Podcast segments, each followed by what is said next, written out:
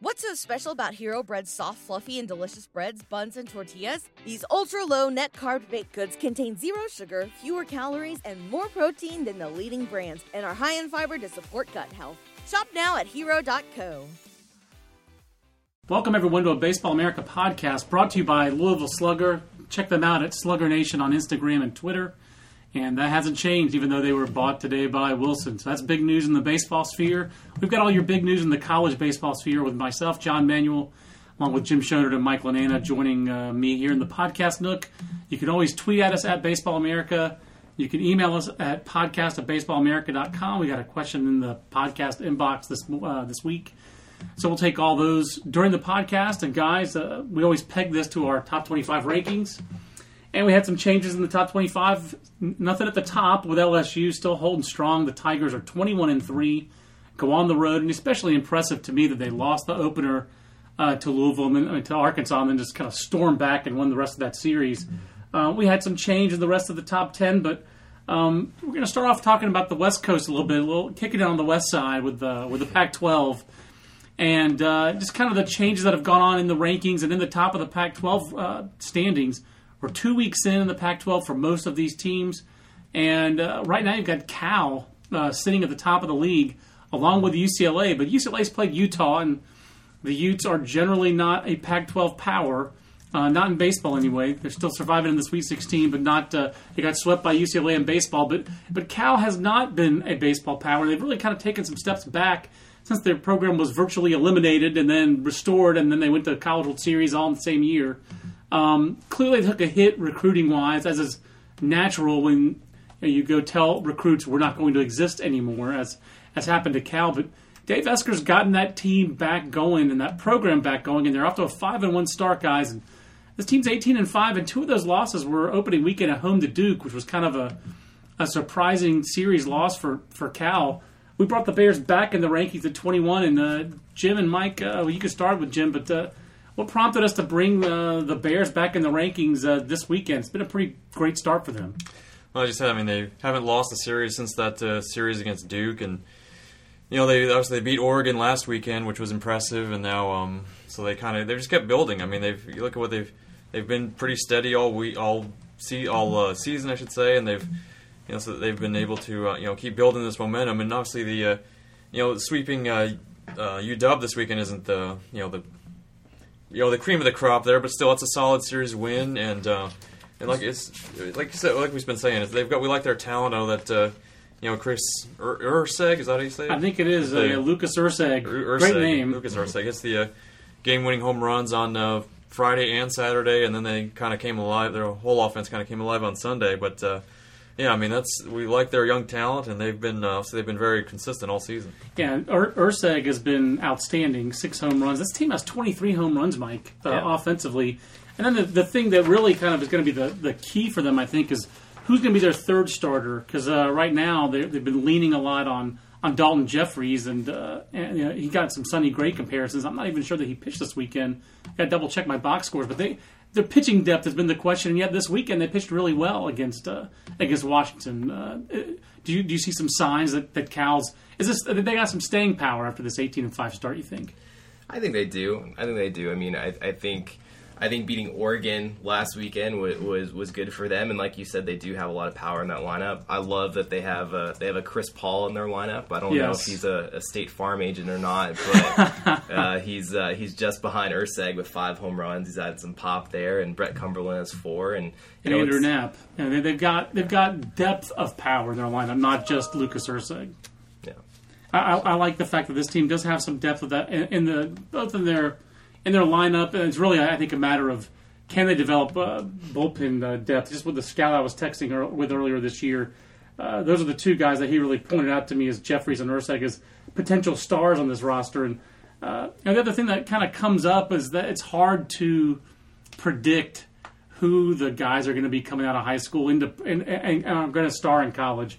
We have a decent idea about it, but I don't think people thought Dalton Jeffries was going to go be this frontline guy, or that Lucas Ursag was going to be able to do it both ways, but especially be a three-hole hitter as a sophomore, just like we talked about with Alex Lang at L S U. Like, do we know Alex Lang would step into the L S U rotation? We saw they were enthused about it, but did you really think that he'd go in there and step in from day one and be one of the best pitchers in the S E C. I don't. I just don't think that's easy to, to forecast. And uh, we definitely try to forecast. I don't, I don't think we knew that.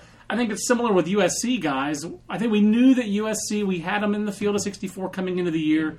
They've had good recruiting classes coming the last couple of seasons. So we knew that Dan Hubbs was building this team and this program back up. But, guys, I don't think we saw them being number eight. And, and they've, they haven't played the level of competition that they started off uh, when we jumped them into the rankings in the, uh, in the Dodger Town Classic. But, guys, they just keep on winning and remain number eight in our rankings. U S C eight, U C L A nine. Those two teams really haven't done anything to, to kind of change our minds. But the Trojans have shown some staying power, I guess, Mike. Uh, when you from when you saw them in Los Angeles, and they've kept performing at a fairly high level. Mm-hmm. Yeah, I was I was really impressed when I saw them out in the Dodger Town Classic, and um, I was talking with a scout earlier who's been impressed by what he's seen out of them. He he really likes Garrett Stubbs, a, a very athletic catcher that they have, a, a guy who is really hard to, to compare to anyone. He has fifteen stolen bases this year. He's he's batting four thirty. He's he's hitting in the top of the order, and he, he's been a force for them. And they've had some experienced guys like Dante Flores, a guy who's always had potential but hasn't lived up to it, a guy like Timmy Robinson in the middle of the order. Both of those guys have been swinging the bat well.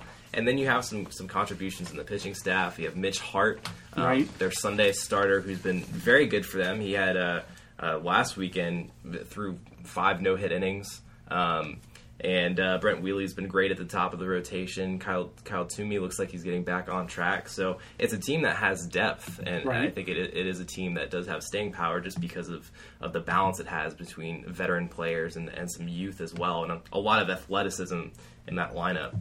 So that that always gives you a little uh, just wiggle room. You can make mistakes when athleticism gives you the opportunity to make up for it. You know, you can break wrong on a on a ball in the outfield if you've got the speed to overcome it, those kind of things. Uh, it just feels like you, you, that, that U S C has that, and that's just something that they didn't have before under Chad Kruder and have been lacking. And uh, it's amazing to me that that uh, that U C L A is and U S C are neck, are back-to-back in our rankings, Jim, just because I just see these programs as uh, opposites, and they obviously have this link together with, uh, you know, John Savage was an assistant coach at U S C the last time they won a national championship in nineteen ninety-eight. And has obviously won a national championship as head coach at U C L A. But these programs really haven't been good at the same time mm-hmm. in a long time. Really, uh, since U C L A was really good in the late nineties with their ninety-seven uh, you know, team that went to Omaha. And uh, they had some pro talent, the Garrett Atkinses and Chad uh, Chase Utley's of the world. But in terms of the program being good, it seems like as soon as U S C got bad, U C L A got good. I don't, I don't think those two things are inter- I think those are related. I think U C L A... you know, got good at the expense of the Trojans. Uh, if you had to pick one, I mean, you, right now U C L A has the better conference record in the Pac twelve. Going forward, do you, which of these teams do you like better? I mean, you just did uh, you just did the Field of sixty-four projection last weekend. I think you had U C L A as a top eight national seed, and not yeah. U S C, right? Mm, yeah, it's. I mean, I liked. Uh, I certainly would like. I like both their chances to, um, or I should say, they both have a chance to get into that top eight. It's not the. Uh, So it's not a done deal by any means for, for either side, and obviously they still have to play each other again, and they're, uh, they'll have a regular series. But um, yeah, I mean the Bruins. I kind of gave the Bruins the benefit of the doubt. I mean they've they're the team that's been there and done it before. Um, you know, and this is all kind of new for the for the Trojans, at least right. rel- relative for the players anyway. But uh, you know, I mean, obviously, I mean, obviously U C L A's offense kind of caught fire again this weekend. We saw that they kind of. Tailed off when they started facing um, you know good arms in the uh, the Dodger Town and then the uh, you know the last couple weeks, but um, you know, yeah, so they're they, not just playing Hofstra anymore. Yeah, not playing the Hofstra, but uh, yeah, I mean the, uh, the Trojans. I do really, we really like the Trojans' upside. Definitely see them. Uh, they seem like a, like they're very deep, talented. They could definitely end up in that top eight. We'll see. Uh, and I mean. If they don't, yeah, Jim, the, it really it feels like their schedule's what's going to hold them back. Yeah, Tal- they're yeah they're Towson, early. Oakland, Fordham. Yeah, that's gonna that's gonna that's not gonna help them. Um, I mean, you're, you're a Pac twelve team. They'll have plenty of chances to get uh, quality wins. I don't. It's not gonna. It won't hurt. It won't help them certainly, but it's not gonna. That alone won't uh, kill them.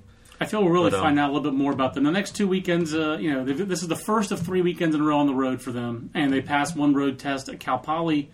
Uh, but certainly the Mustangs are just not the team that we kind of thought they would be coming mm-hmm. into the year. Um, whether it's injuries or whatever, they just haven't caught that that spark yet. Even with Mark Mathias back in the lineup.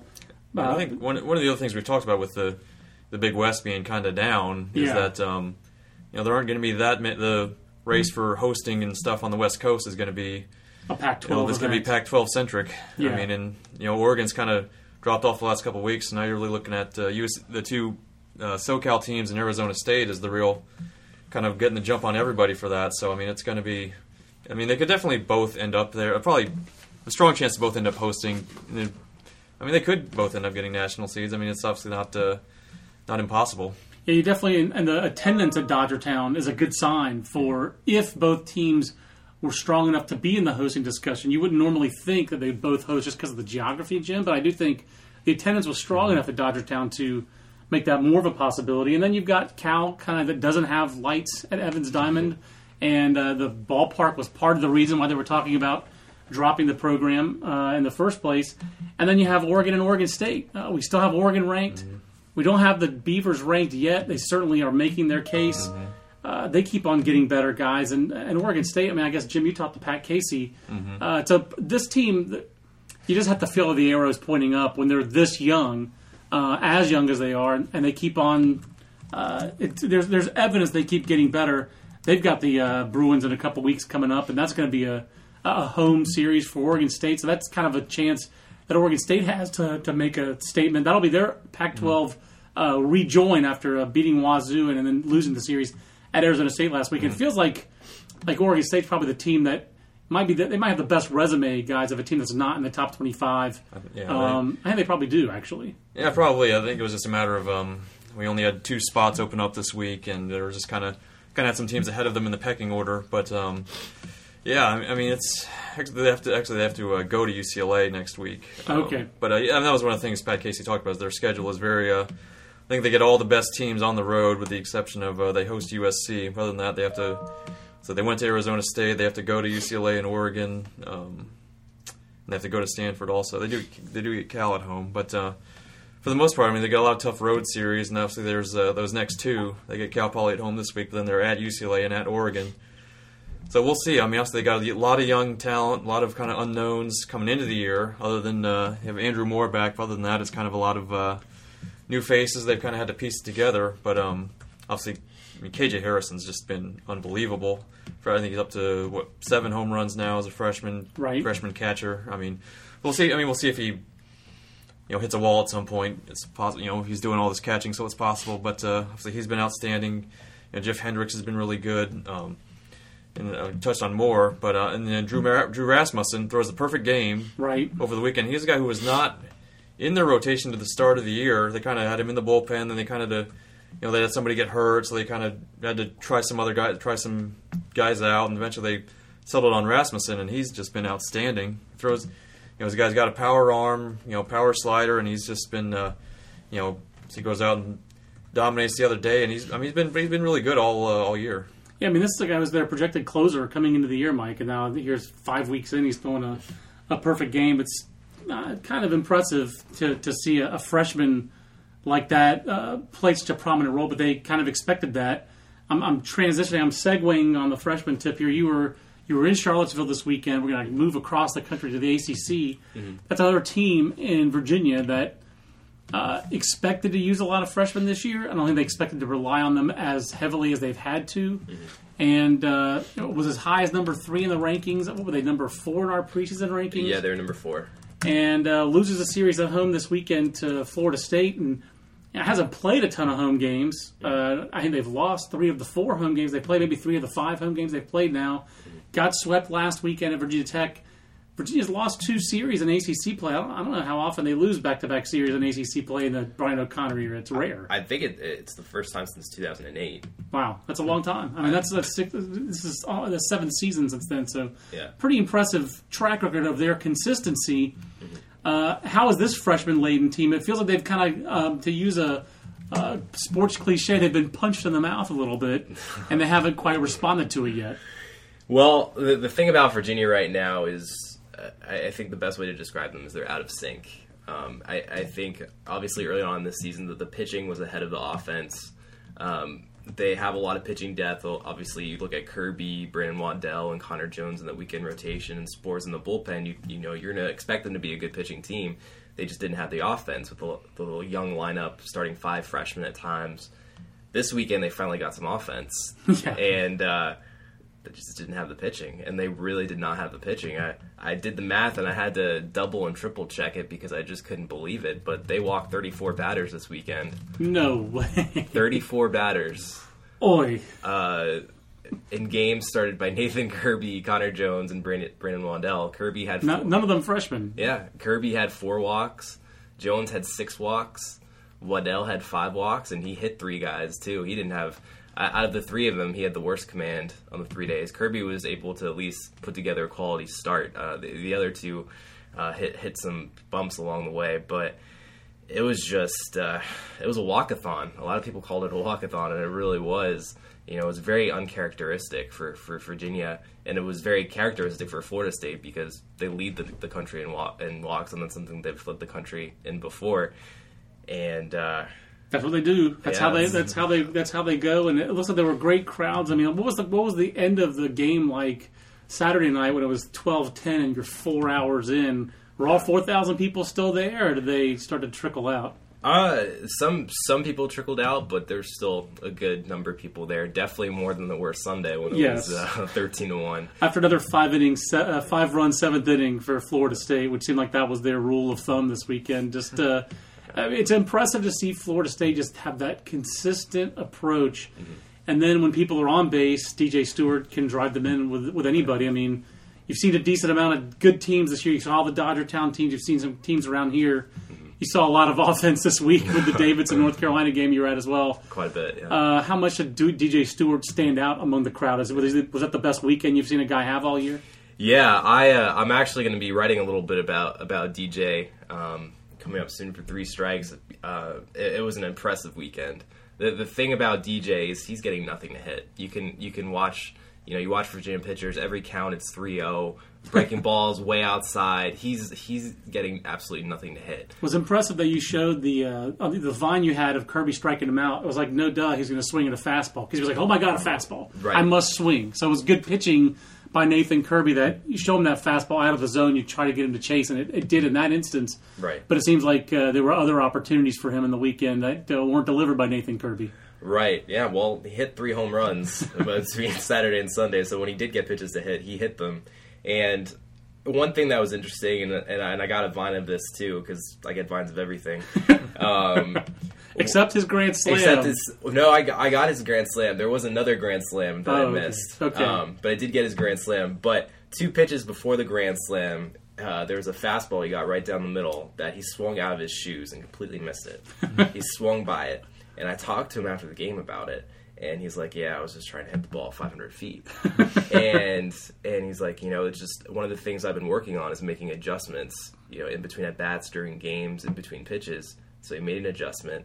And uh, two pitches later, he goes opposite field, hits a grand slam, waits on the ball, and, and takes it over the left field uh, left field wall. And uh, you know, he, he really impressed me this weekend. There's no question. There's, um, not, there's not a lot of guys in this year's draft class who are stepping forward. You know, all the work I did last weekend was on high school pitchers getting hurt. You know, uh, Brady Aiken, Colby Allard. It's getting tiresome to write about top draft guys who keep falling. I mean, the only college guy who's really jumped up the draft board that I can tell is Dylan Tate. I'm not saying other guys aren't going to go high. You know, a lot of the college shortstops. It's a great college class. We could wax the rest of the the rest of the day about Kyle Holder if I wanted to, but I choose not to. Um, but that's my choice. It's my free will being exercised. But D J Stewart says like he's one of the guys. Yeah. I don't know where you necessarily play him because he doesn't look like a big league left fielder. Yeah. But the guy's going to hit, and uh, he has track record for hitting. And that summer with Team U S A last year, I thought was really going to kind of knock him back a little bit in the draft. But, uh, you know, I've always also been one of these guys who I think teams get a little overheated about the Cape Cod League. I want to see the larger sample size. I feel like the Cape or Team U S A are always too small of a sample for people to get overheated about. And you know, I think that we're seeing – I think you learn more about D J Stewart with what you're talking about. From pitch to pitch and at bat to at bat, he's been game planned. Virginia's coaches have seen him for three years. They've got tons of video on him if they need it. And that's a coaching staff that knows how to coach pitching. They've been in the top ten in E R A, top twenty in E R A for eleven years at Virginia. So if they can't pitch to him, that just tells you how hard it is to pitch to this guy. And uh, I, I was very impressed that as much as Virginia usually doesn't let the other team's best guy beat them, he beat them back-to-back games, and that just tells you, I think, a lot about D J. Stewart. It does tell you a little bit about where Virginia stands right now. They're not executing the way they want to, but I, I was very impressed that, that D J. Stewart just kind of took him behind the woodshed himself uh, he, this weekend. Yeah, he was he was phenomenal. Um, and one thing I'll say about him, too, I mean, obviously he is, he is a big guy, you know, six foot two thirty is what he's listed at yeah. on, on their roster, but he does run well for for his size. He was know? a good running back in high school. I forget the high school in the Jacksonville area, but I just remember Mike Bell, when they were recruiting him and they had him signed as a high school senior, mm-hmm. that was the big, the most important recruit for them was getting D J. Stewart to school. Mm-hmm. They lost some good talent in that recruiting class, if memory serves, but uh, they were very keen on getting D J. Stewart to class uh, because of his combination of physicality and some athleticism. So he may not be the twitchiest guy in the world, but I think that he's got some deceptive athleticism. And you know, Florida State's uh, had players like that before. Buster Posey, is, he's not, but this guy's not Buster Posey. But that was always the knock on Buster Posey, was the athleticism, um, and the fact that you also mentioned opposite field. That's always always uh, always been a knock on Florida State players. The short porch in right field. A lot of their players get penalized by pro scouts for their power numbers for doing it at that ballpark, and uh, the fact that he showed he could hit with power to all fields at a big pitcher's park like Davenport Field, uh, it's a big that's a that's a, that's a big sign for, for Florida State and for D J. Stewart. We moved the Seminoles into our top ten this week at number ten. They're just ahead of Arizona State. I didn't I, I, I navigated away from the Pac twelve prematurely, guys. We do have Arizona State at eleven, and one thing I wanted to throw out, Jim, as you as you were doing your field of sixty-four. Uh, one of the things I was looking at was strength of schedule, mm-hmm. and Arizona State's strength of schedule is very much in contrast to U S C's. Uh, not knocking the Trojans necessarily, but uh, Arizona State has all those Big twelve games we talked about. The, mm-hmm. you know, they, they won three out of four against Oklahoma and Oklahoma State when they played them. They lost a series to T C U, but they did play uh, in a team that's our number five team in our rankings, and there's T C U coming off its first loss to Oklahoma State in league play. Uh, they've got that series win against Long Beach State. They've got a series win against Oregon State. They beat Oregon this weekend. It just feels like Arizona State's been very consistent. They aren't. I don't feel like they're talented enough to just dominate some of these other teams and impose their will and get a sweep. But they're. It feels like that's a team that's good enough to beat anybody. Yeah, that was kind of one of the when I was spoken, speaking with Tracy Smith before the season. They kind of, you know, the team's kind of. That's, they have a lot of guys back. It's pretty much the whole same team they had last year. I mean, Lilac and Kellogg in the rotation, and then you know, Woodmansey and all these guys in the uh, in the lineup. So it's a lot of the it's a lot of the same cast, but it's, so it's kind of not. You kind of talking about it's, it's a good team. They're not really as um, athletic as he as he wants them to be when uh, you know two three years from now. But I mean, it's it's an experienced team. They can all they can all hit. They obviously they got those two guys at the in the rotation. Obviously, and Seth Martinez has kind of moved to the front of the rotation, and um, I mean it's. They're a well-rounded team. Woodmansey's really had a breakout uh, season so far. He's a, you know, a physical guy that you know it's kind of probably going to shoot up uh, some boards for next year possibly. But um, I mean, it's I mean, just look at what they've done. I mean, we talked about um, obviously very, beating Oklahoma State. And Oklahoma very competitive with T C U. Uh, take two out of three from Long Beach. You know, so that's not bad. And obviously now back-to-back series wins against the Oregon teams. I mean, they've they really have had no let-up in the schedule. I mean, right. if they're The worst, other than losing one game to uh, Cal State Bakersfield, they really have not had any kind, and you know, really any kind of letdown. I mean, they played Purdue one game, but I mean, now they really have not uh, given themselves any breaks. So they kind of they'll get one in a couple weeks. They get to play Utah, but other than yeah. that, I mean, it's yeah. Their next seven games are against teams with losing records. I mean, Stanford is Stanford, mm-hmm. but they also don't have Cal Quantrill right now, and they are yeah. nine and eleven. So it's a little bit of a softer part of their schedule. Um, even though they do have to, they'll, they'll eventually have to go on the road to Cal. They're going to have to go mm-hmm. on the road to U W. They're going to finish on the road to U S C. But it feels like Arizona State, with its strong schedule, the fact they've weathered that strong schedule, I just feel like this is a team that is poised to be uh, not just a regional host. They're going to be in that top eight national yeah, seed conversation just because of the strength of schedule. Yeah, those those top eleven. Three teams in the Pac twelve are going to be elbowing each other all uh, the whole second half for that. I do like the depth of the uh, Pac twelve decently as a league. I feel like there are a couple teams that are a little bit better than we thought. Mm-hmm. The the S E C, we talked about coming into the podcast, guys, very top-heavy league. We talked about it last week how five of our top six teams were uh, S E C teams. We're down to four of those this week with uh, L S U, Vandy, A and M, and Florida. But our top four teams, all from the Southeastern Conference, mm-hmm. with uh, South Carolina dropping down, dropping down to twelve. I guess, uh, Mike, uh, what, what what stood out to you of the S E C weekend this weekend? I guess to me, I'll, I'll say just Texas A and M. Right. I know they lost a game, but What's I mean, they're them? they're exactly. You're allowed to win. You're allowed to lose one. Uh, just keep on keeping on. That that impresses me the most. And then I already mentioned L S U. Just uh, they really had the bats working in the games that I saw against Arkansas, and, and Arkansas usually pitches pretty well. And those were decent arms out there on the mound for Arkansas. Mm-hmm. I was very impressed with the way L S U swung the bat this weekend. What stood out to you in the S E C this weekend? Right. Well, I mean, both of those teams, both L S U and Texas A and M, obviously.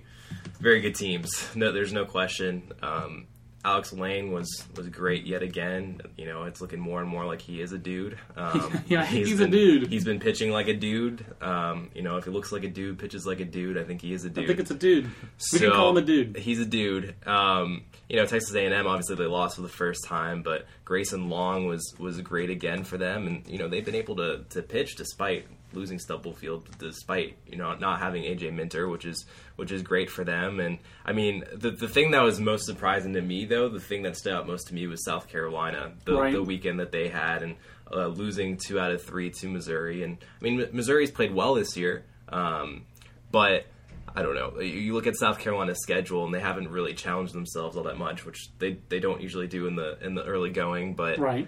It's just at some point they're going to have to, to beat somebody. You know, they're going to have to you know show something.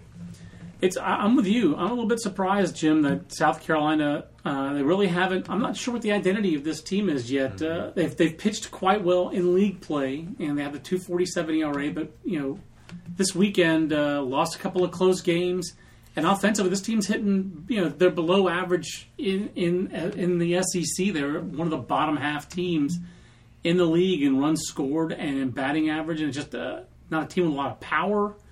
And they, I don't feel like it's a team that really has a ton of speed yet either, or at least not speed that's played. Uh, just as a, I'm not sure what, you know, I think we knew the last three years kind of this this team's offense was kind of revolved around that junior class that, uh, from last year, the, the Gar- Grayson Grinders and Joey Pancakes and Tanner Englishes. And I'm not sure if someone has stepped forward to kind of make this team their own for South Carolina. And, I feel like the identity of the team, at least in the lineup, I feel like the identity of the team is really on, on the pitching staff with Will Crow and Jack Wynkoop. Yeah, I think they're kind of, still kind of waiting for, um, for you know, Max Strock hasn't gotten going yet. I mean, he's hitting two forty-seven. You expect a lot more out of him. Uh, D C Arendis is another guy they like. Coming into the year, he's kind of struggled. And I mean, Alex Destino obviously has been. He's lived up to it. He's already got four home runs, hitting around right. three hundred. Kyle Martin's been outstanding. Uh, You know, Elliot Caldwell is leading him in hitting. He's over four hundred. But, uh, I mean, yeah, it's after that, it, it falls off pretty quickly. So, I mean, they have not been getting the kind of production you, you thought they might with the guys they had uh, coming back. But um, in the, the rotation, you know, Wynkoop is, you know, he's a he's a good college pitcher. I mean, he's been uh, pretty right. he's been pretty steady. Uh, Will Crow, we we've, we've talked about him a few times. We like him a lot. Uh, it's a you know great arm. Kind of expected him to move up to that Friday role, and he's really taken it. But uh, yeah, I mean, with Missouri, I mean, I, I spoke to uh, Tim Jamison just just now, uh, working on something for Three Strikes, and you know, from their perspective, I mean, they've you know, they haven't exactly played the world's toughest schedule, but um, I've seen that they did they get they did get swept at home by Wisconsin, Milwaukee, which kind of uh, digs yeah. them a bit. But uh, tough though, it's really hard to yeah. know, uh, you know, what what kind of team Missouri is. Missouri. Yeah, exactly. But, um, no, I, I I always appreciate that that reference. I, I, I prefer to call them Missouri, but to me, uh, that's what you know, call them Mizzou. I, that's what they want. I'm not on the I'm not on the branding. I'm just not on the branding, as I think everybody knows. It's not my not my shtick. We get a lot of complaints about that on the top twenty-five. We're going to call them Central Florida on first reference because not everybody knows who Central who U C F is. And I suppose that L S U, we should probably hear the L S U. They're closer to U C L A. Mm-hmm. It's a national big time program. Mm-hmm. U C F. I just mean the sports, the whole thing, not just the, the baseball. So I'm not trying to cast any aspersions on. On U C F, but I just don't think anybody knows who that is nationally. You know, L S U's brand is a bit stronger. U C L A is the only team that we do that for. But Mizzou, I, they're Missouri. I'm, I'm sorry, yeah. I can't call them Mizzou. Uh, but they you know, they swept the series at Georgia last mm-hmm. weekend. I guess we'll really find out more when they have this Big twelve uh, rivalry with Texas A and M uh, coming up. Um, but I, you know, Jim, it's, it's hard a, to rank a team that's been swept at home by Milwaukee. It is. It's the same. There's the uh, the San Diego, the U S D problem with right. losing to Morehead State. But um, right. yeah, I mean, I mean, they've got. I think they've got a whole new rotation. Um, you know, they've got a few new guys in the lineup, and Tim Jameson just kind of, he just talked about how it's, you know, they've just got a lot more confidence this year. They've, I think they've won five or six one-run games, and they won a couple of those over the weekend. Where I think on Saturday they um, they come from behind in the, the bottom of the tenth to win that game. They, you know, get a walk-off hit against uh, against uh, Taylor Widener, I believe, and I mean that's they they definitely have a they're definitely building some confidence there. I mean they're five and one in, in the conference. They swept, sweep a road series at Georgia, so I mean they're they've definitely kind of I don't know if we can say they've turned a corner, but they're definitely not a uh, they're not the bottom feeder that they were last year. They're definitely gonna. You know, you're not when you see them on your schedule, you can't just say, "Okay, we're going to sweep that series." I mean, it's, you're going to have to, you know, you're going to have to bring your A game to if you're going to win that series. I mean, it's it's there are no, it's like we've talked about. There are no there are no breaks in the S E C. Missouri might have been that one break last year, but now that's right. now even that uh, little loophole is closed. I think that's it. Um, and I think the other thing for uh, South Carolina, just getting back to them, is you know, this is a team that is really built right now for low scoring games. I've had the stat, uh, the great Andrew Kiddick, their sports information uh, guy for baseball. Uh, this team's eighteen and two and allowing five runs or less. I mean, I think most teams are going to do pretty well that way, the good teams, but I mean, they aren't winning games where they don't, uh, they aren't winning any slugfests. And this weekend, it was low scoring games against Mizzou that they weren't able to win. So now look at me, I'm calling Mizzou. They've been sucked in. Thanks a lot, Jim. But uh, just not. We're, not, we're past the first reference. So that's, I, that, there you go. I'm, But I'm not impressed by South Carolina, I guess, is what I'm saying. I mean, their I mean their best series win was College of Charleston, probably. Them, I mean, that or Kentucky, and neither of those are regional teams right now. I mean, they've lost. I mean, they still have that loss to Clemson on their uh, their permanent record, and that's right. Now they uh, now they get this one. I mean, it's it's not uh, not an overwhelming resume at all. And even Alex Destino, who's who's led the offense, he's he's been slumping a little bit lately, and I know he was dealing with a little bit of a thumb issue too. Right, but he's one for seventeen in league games. Yeah, I mean that's that's what uh, yeah, that's what the league is about. That's a, that's that's why you know if you want to go play in the southern in the Southeastern Conference, mm-hmm. and you consider it the best conference in the country, which I think. Everyone who's not a Pac twelve fan has to probably has to acknowledge. Um, then you're going to have to get it done in league play, and like you know, like, like Ole Miss, we talked about how top heavy this league is, and what's the best non unranked S E C team. And I would say I would give the nod to Ole Miss. We had them ranked one week. Uh, we've had Ole Mississippi State ranked previously, but they've lost their last three weekend series. No, they haven't. It's the, Mississippi State hasn't actually won a regular series yet. That's amazing. That's amazing. All conference tur- all if tournaments. All, yeah, all those tournaments. That's yeah, it. Now they've lost three straight series. Um, but uh, but but to me, I'm looking at a team like uh, Ole Miss, and Sykes Orvis is a senior, and he was in Omaha last year, and he's got some physicality, and he got out of the blocks a little bit slow. But the last two weekends, he's played well for Ole Miss, and he's hitting in league play. And mm-hmm. that's really kind of what's going to tell the tale for these teams. Again, Kyle Martin is hitting in league play for the for South Carolina. So you kind of expect your, your veteran players. Caldwell's a senior, we already mentioned. Uh, so you kind of expect that you're, you you hope as a coach that your veterans are going to be the teams, the guys who kind of lead you uh, offensively. Uh, that's been the case for some of these clubs. But right now for South Carolina, they really kind of need – some of those younger guys to grow up a little bit uh, in league play, and uh, it showed a little bit this weekend. Uh, who uh, is there another team in the S E C that we haven't talked about? Ole Miss, we just talked about as an unranked team. I think, Mike, you like you like Auburn a little bit, or they've shown you some signs in Alabama. Those are the other two yeah. teams I feel like in the S E C that aren't ranked that have kind of shown us something so far this year. Yeah, and Auburn was uh, Auburn was a team that I liked preseason. Didn't necessarily think that they were a top twenty-five team, but saw them in the twenty-five to thirty range. I mean, you, when you have Keegan Thompson, I mean, he's he's an asset uh, for them, and it, it's a team that's that's played a, a decent schedule so far. I mean, they, they won a game against Vanderbilt this weekend, which I think is an accomplishment in itself with how talented Vanderbilt is, and you know, I think they're a team right on the cusp. And Alabama was another group that we, we considered possibly putting into the mix as well. Um, But, uh, you know, and I do like Ole Miss, too, um, right. like you're saying. I mean, I think, you know, Sykes Orvis is, like you said, he's been heating up, and, you know, he has that plus mustache of, of his, which, you know, really takes things to another level. You've got to be old enough to grow one of those. Yeah. And, and then there's a little extra testosterone. That was my favorite part of the preseason uh, photo shoot was that Thomas Eshelman could not grow a mustache. Yeah. He had two weeks' notice to grow a mustache, and it just couldn't happen for him. Uh, these were not problems that uh, Fullerton players had forty years ago. Yeah. Um, but, you know, the S E C, I guess a couple other things on the weekend that jump out to me, guys. Uh, Florida's only three and three in the league. Uh, we dropped the Gators down to four this week. You know, no, there's no shame in losing a series at, at, at Ole Miss, but I was curious if either of you guys have any concerns about them. And then Tennessee, swept by Georgia at home. Uh, Tennessee and Arkansas are the five hundred or below teams in the league, and Tennessee is the team that has become the bottom-feeding school. Yeah, and Missouri big. has kind of... We'll see if Missouri can keep leaving them behind, but winning a series at home against South Carolina is a good start. Um, so I'm pretty concerned about Tennessee, guys. I don't, I don't know what your take was there on, on the Gators, Jim. Yeah, I mean, I always think the Gators will be fine. I was kind of... Seeing uh, Shore and Puck get knocked around two days in a row is kind of... Uh, yeah, Shore's been knocked yeah, around a couple weekends in a row. Yeah, two weeks in a row, yeah. I mean, he's given up, I think, what, four home runs the, the week before, and now another one uh, uh, to Ole Miss. But, I mean, you know, I think we'll...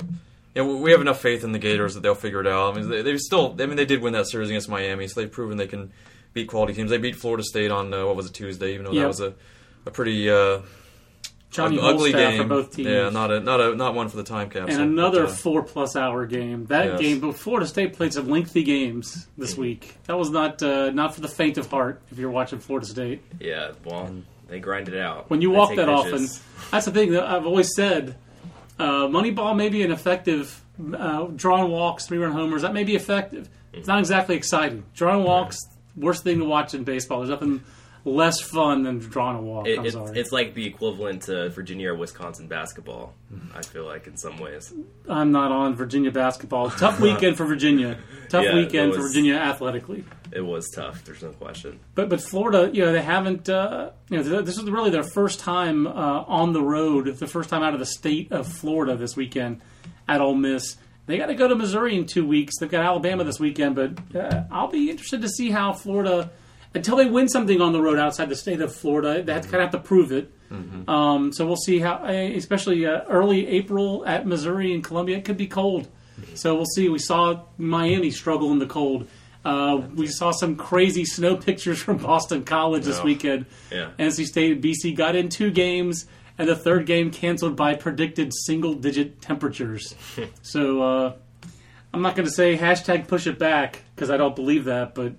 Just not a good weekend uh, to try to play baseball in Boston in the the, in the last week of, of winter. And for uh, uh, for just for Tennessee, I mean, yeah. So you've already you just you just get swept at home by Georgia, and your next series is at Vanderbilt. Not to, not a good time. Not not that there's any easy series, but that's probably not to, not not one you want to see on the schedule. And, you know, last year Tennessee won that series with they Vanderbilt. Did. You know, that was a big deal. Dave Serrano talked about. Yeah, we kind of thought that was a breakthrough moment for them. Right. So they they've lost uh, their first two series at Florida, swept at home by Georgia. Now they go on the road for back to back series, and there's no there's no relaxation in this league. We've talked about that a lot, but you know, three of their next four series are on the road. Yeah.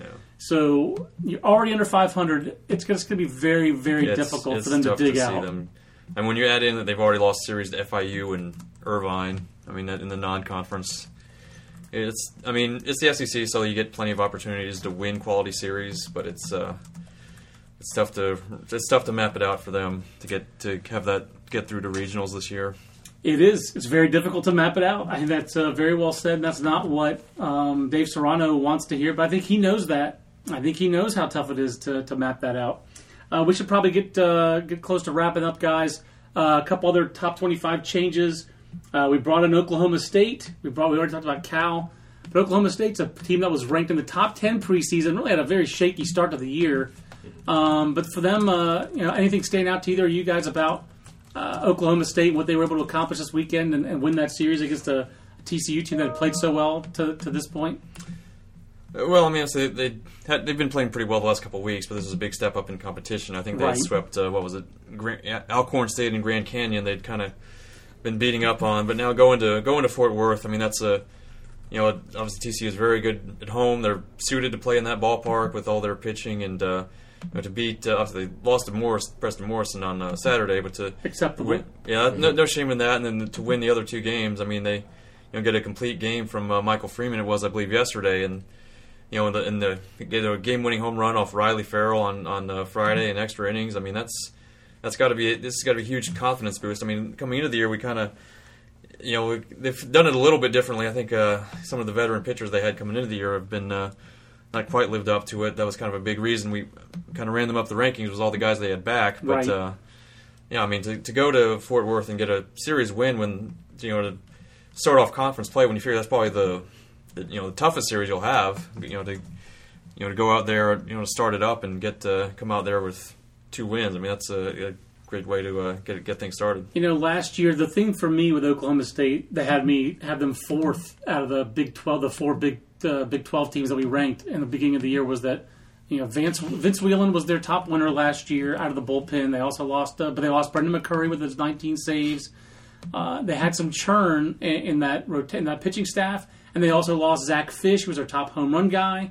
So you kind of looked at it and thought, okay, is this team going to have the same? Yeah, those guys were key elements to their team last year. They lost, uh, I'm not sure how you pronounce his name, Kreitmeyer. I'm probably going to... Kreitemeyer. Kreitemeyer, thank yeah. you. There you go. Uh, so they lost their two top home run guys, two, uh, uh, their, two of their top bullpen guys.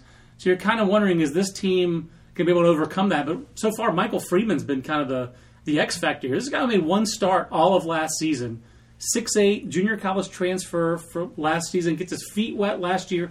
Now as a senior, uh, he's just pounding the strikes on. Usually hard for a tall guy to do that. Guy has six walks and thirty-nine innings this year. He's been their best starter. Um, it's impressive. You know, I think we all thought very highly of this coaching staff when Josh Holiday and company came in there and took over. And they're kind of showing uh, what they're made of as a coaching staff this year. With you know, maybe the, maybe that early season uh, soft schedule was somewhat by design. We certainly hit them hard for the losses to Oregon State, Arizona State, Auburn, uh, they wound up uh, falling out of the rankings, but uh, and it's hard to climb back in. Yeah, you lost to Illinois. That was the kind of the last straw mm-hmm. for them, but hard to climb back in the rankings when you're playing Alcorn and Grand Canyon like they did last week. But uh, great weekend for them this weekend uh, against T C U. And, and, and Garrett, Garrett Williams still hanging around there, seventeen Ks in uh, eleven innings. Just kind of if you ever throw gets, strikes, get enough strikes be, from him. Yeah, that's it. I mean, the guy was a top one hundred guy out of high school. Uh, and the reason he didn't get drafted, it wasn't so much. I mean, he's academically oriented. He, you know, he did want. You know, he was serious about college because uh, I think he was a Vanderbilt commit originally who decommitted and wound up at Oklahoma State. I think mm-hmm. he followed Josh Holiday.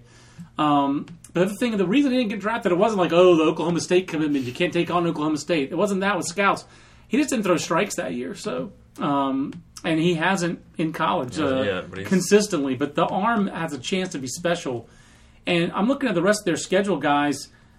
They have to go to Texas Tech, but the rest of their road series, uh, they got the toughest one out of the way mm-hmm. at T C U. They've got to go to Kansas in league play, Texas Tech, and then they end the season at Michigan, which is not in league play. I think it's doable for Oklahoma State to keep on keeping on. Uh, so very uh, encouraging developments there. Um, last thing I'll ask you guys about, the, I like talking about the Big Ten. Uh, we have two ranked teams from the Big Ten in Indiana and Illinois. Uh, we could have brought in Nebraska. Uh, they had a big weekend this week. What are they, seventeen and six for the yeah, Cornhuskers? Uh, yeah, haven't haven't lost since uh, leaving the uh, Minute Maid. A lot of power on that team. Yeah, and some just uh, the, again the physicality and athleticism there. We did not drop Indiana, but I mean Indiana kind of a weird way to, for them to finish their weekend series. I think they had a seven nothing lead against Penn State and wound up losing that last game thirteen to seven, and that's only Penn State's uh, I think second win of the year. At the same time, that team's, uh, you know, they've played a tough schedule. Penn State has, so I didn't really count that too much against the Hoosiers. And then Maryland uh, had stumbled a little bit, Jim, but I know they're personal cheeseball of your team, and they sweep uh, Minnesota. But, I mean, it feels like the Big Ten, I'm not sure how the R P I is going to work out for them, but so far we t- came into the year talking about the Big Ten as a potential three- or four-bid league. They're still kind of hanging around that. T- to me, they look like that kind of league. I think so. I mean...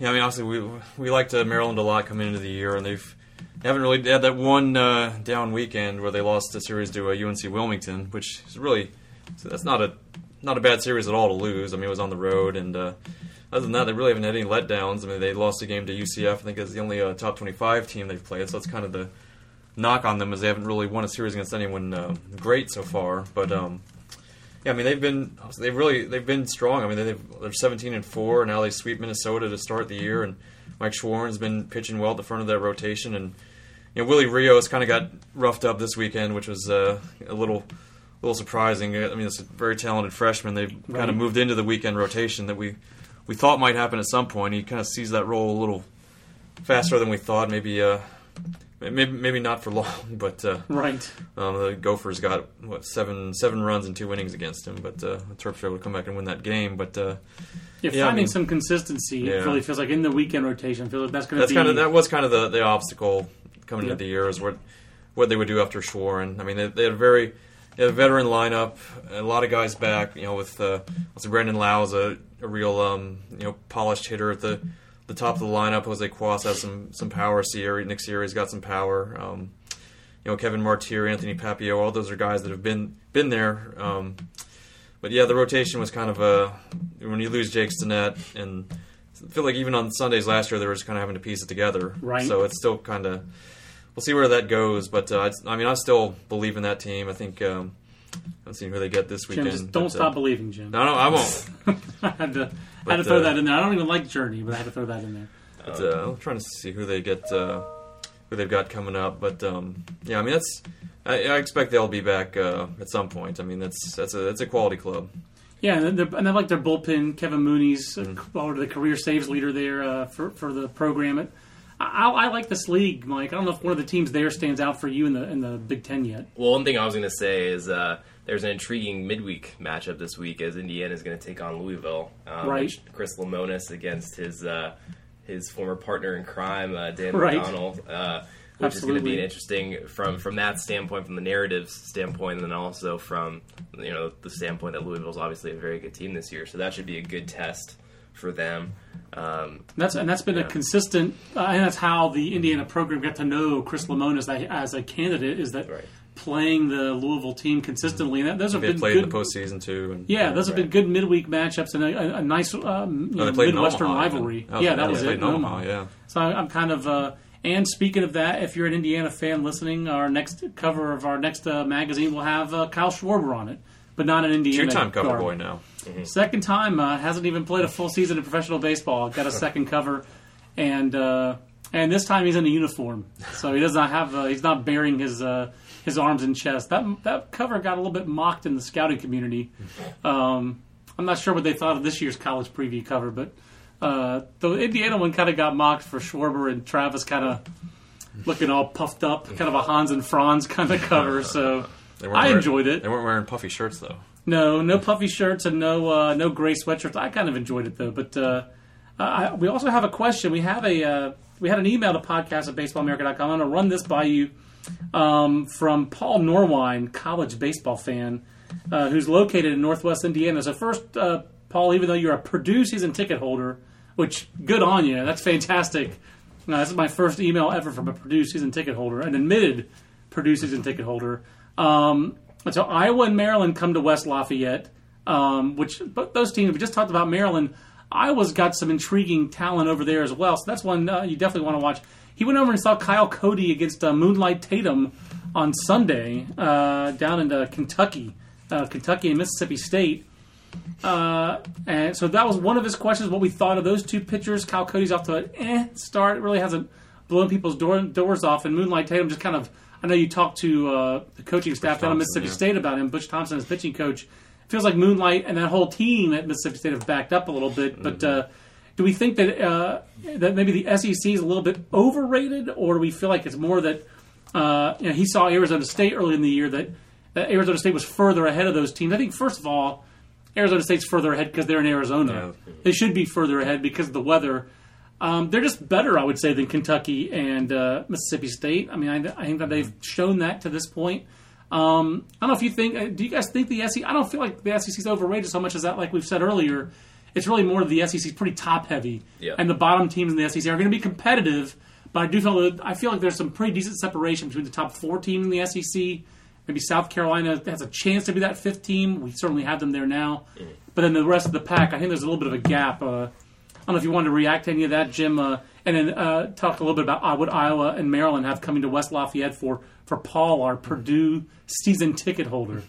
Yeah, it does feel like the S E C is a bit uh, a bit there's a bit top heavy. I mean, you know, you've got those top four teams plus South Carolina is kind of no, not really, we've talked about. I'm not sure what to make of them at this point. But right. then after that, I mean, Mississippi State. We've talked about them. They've dropped off. You know, Alabama's a team we liked. And they've. Um, You know, they've lost a series to Houston. Now they lose to um, A and M. So no shame in that. But, uh, you know, we'll, we'll see where they end up. Um, and there's not, I mean, Auburn's got young talent, but they haven't put it all together yet. They were a base hit away from winning that series this weekend against Vandy in the uh, the uh, final, the last game, but um, where they stranded the bases loaded in the ninth inning. But uh, yeah, I mean, after that, I mean, Arkansas, you still kind of want to give the, the benefit of the doubt because they're always there. But I mean, they've but not yet. They have not proven it. They have not proven it. They're not um, there yet, Jim. Uh, yeah. Eleven and eleven, and it's kind of getting down to time where you kind of wonder, yeah, which is what, what? What are they? You know, what's their identity? And obviously, obviously. Tennessee's been a disappointment. Um, Georgia's not. Uh, we kind of thought Georgia might take a step forward this year. They've kind of struggled a little. They did win that series against Florida State, obviously, which is a big uh, moment for them. But now they've kind of seems like they've kind of backed up a little bit. Um, other than that, I mean, it's you know Missouri is kind of on the way up, but we'll see where. Uh, I think we had in the projection last week we had ten S E C teams in, if I remember right. I think that's right because we gave. I think that's what uh, you had. They kind of gave Arkansas the benefit of the doubt, but the next time we do one of those, it'll probably be uh, if they haven't if they haven't beaten somebody by then, they probably they will not be in because I think their R P I was definitely was not very high. But um, well, also I'll, then, I'll um, jump in on the on the Purdue part. I, I will say I would definitely go see. Uh, you definitely want to go see Maryland. Uh, Maryland went to Super Regionals last year. They were our highest ranked Big Ten team coming into the year. We liked their talent. We've talked a little bit about them. Um, Iowa's interesting, and I don't know that we're ever gonna you know again. We're talking about potentially four Big Ten teams coming into the going, being regional teams. I didn't even mention Iowa or Michigan. Michigan had two preseason All-Americans. Here's Iowa with you know some actual pitching talent. Uh, Calvin Matthews is off to a great start for them. He's an Iowa kid. Obviously, the whole uh, state of baseball in the Hawkeye State has gotten a lot better because uh, I think you have to give Perfect Game a ton of the credit there. Um, you know, they've just made they are the baseball culture on the amateur side in the state of Iowa. But between Calvin Matthews, Tyler Payton, and Blake Hickman, you know, Iowa's got three juniors that they really like in their weekend rotation. They've pitched very consistently so far. Blake Hickman's probably been their worst starter today because he hasn't found the strike zone. He's a converted catcher uh, in our top one hundred college prospects. So, you know, potential first five-round draft pick. So this has been a pretty good start to this. Uh, I think Iowa expected that this would be one of their best teams. So far, it has been, uh, and I think it's built around their starting pitching. And it's a veteran lineup too. It is, but but Rick Heller, I, you know, to me, he's done tremendous work. He was he made Northern Iowa competitive. Did a great job when that program got shut down. Went to Indiana State. Uh, now he's in his second year at Iowa. This guy knows the baseball culture in that state, and uh, it's starting to show uh, with Iowa's uh, team. And again, this is also a state that's got. Uh, Iowa Western's won, what, three of the last five junior college championships. Uh, you had nobody from the northern half of the country who'd ever won the N J C A A championship out in Grand Junction. And I think Iowa Western's done it three times in the last five years. So, you know, amateur baseball in the state of Iowa is on the come, and it's it's trickling up really from the ground from the from the high school players from the state of Iowa who made the big leagues like Ryan Sweeney and Jeff Clement, uh, Matt McCree. I think was briefly a big leaguer. I'm showing my age by naming all these guys from last century in high school baseball, like two thousand, two thousand one draftees. But it's trickling up from that level to the junior college level, now finally up to the D one level. So um, I, I would definitely go see that Iowa team and compare them, uh, Paul, to the rest of these teams that you've seen. So nice question from Paul Norwine, and uh, kudos for being a Purdue season ticket holder and listen to the podcast. I definitely appreciate that. Any other teams or uh, or uh, facts from this week's uh, top twenty-five you guys wanted to point out? Uh, and where would might you guys be going this week? Uh, Jim, Mike, you got any plans already for this week? Uh, I was looking at staying local for uh, Miami's coming to town ag- against Carolina, which... Just won know. a series against Wake Forest. Uh, yeah. You're, yeah, you know, where you're, you're, you're a Winston-Salem product, so they were yeah. they were in your home neck of the woods. Uh, and again, a series win for Miami. Yeah. They've been pretty robust offensively themselves so far this year, uh, mm-hmm. with the exception of that Florida series, really. Right. So they're coming to North Carolina. I think we had uh, another, uh, I forget who else was at home. Jim, are you going to be around here this weekend? I expect so, yeah. I'll probably go check out that series as well. I think, uh, I forget what the other uh, series around here are. I think uh, N C State is at, at home also, but I'll probably hit out at least a couple couple games out in Chapel Hill. Well, that's uh, going to be an interesting series. I'm going to see... Uh, See what? See what? See if David Thompson can keep it going. He's been uh, He's just killing the ball lately, so that, really, that should be interesting. And I mean, you know, we probably would have. You know, we talked about bringing uh, U N C into the rankings this week if they hadn't lost to um, Davidson, which right. was kind of a crazy ending to that game that uh, Mike caught there. But uh, you know, they obviously they get, they're coming off a series win at Georgia Tech, which felt kind of like a bit of a bit of a circle the wagons weekend for them to go down there and win, where that was a place where they have not uh, had much success historically. So, um, that so was we'll see big. where they where they come back and see if they can keep it uh, keep it going. That was definitely big for uh, uh, that was big if true for North Carolina to win that series on the road, and uh, one of the better. Uh, we get, I love seeing all the college baseball highlights. They don't all have to be vines, Mike. You don't get all of them, but the one from the Georgia Tech of Connor Justice. Hashtag personal cheeseball, going in the hole, making the jump throw. I, I do think he eventually is a separating factor for Georgia Tech. Their infield defense is outstanding. But I'll actually be uh, heading to Florida this weekend for some spring training, uh, going to a couple of Nationals games with my brother uh, down on Vieira. And now I'm seeing that uh, the Gators are home. They wrap up their series Saturday. I have tickets Thursday and Friday in Vieira, but I don't have anything to do Saturday. Saturday at one o'clock, maybe I'll go check out the Gators against Alabama. See a little Mikey White, little Richie Martin, little shortstop tete-a-tete. That could be fun. That would be fun. So, I mean, I've seen one game, college game in the state of North Carolina. When I add one to my one in Arizona and add one in the state of Florida uh, to wrap things up. But uh, I, and that could be a show. We have one late question I'll throw at you guys on Twitter from James Gilliam. Do we think South Carolina needs to change closers because Tyler Widener hasn't gotten it done in conference play? That's not an easy call, I don't think, to just up and change closers like that. I will say it does look like South Carolina has depth guys, and they have some options they could go to. Vince Fiore's been outstanding for them, kind of in a setup role in the in their in their relief. But you know, it's hard to, I think it's hard to change roles. Uh, if you're going to do it, now's the time because you you do have uh, you have a few weeks under your belt. Uh, I don't feel like Widener is the reason that they haven't. Uh, You know, gotten it done, but they, they did get some good innings this week out of Brandon Murray, the freshman out of the state of Indiana. He's got a good arm, good body.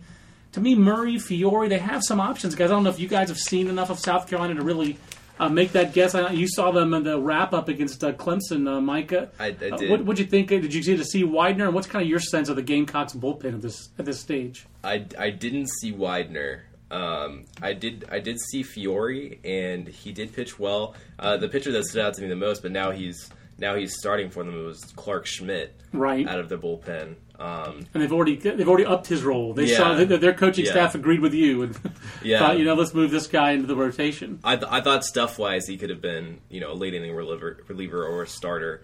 Um, you know, Fiore can maybe fill that role possibly, but uh, you know, I don't know. It, it, it's tough. It's tough. I don't know if you... It, it's still early in conference play. I don't know if you move Widener off of that yet.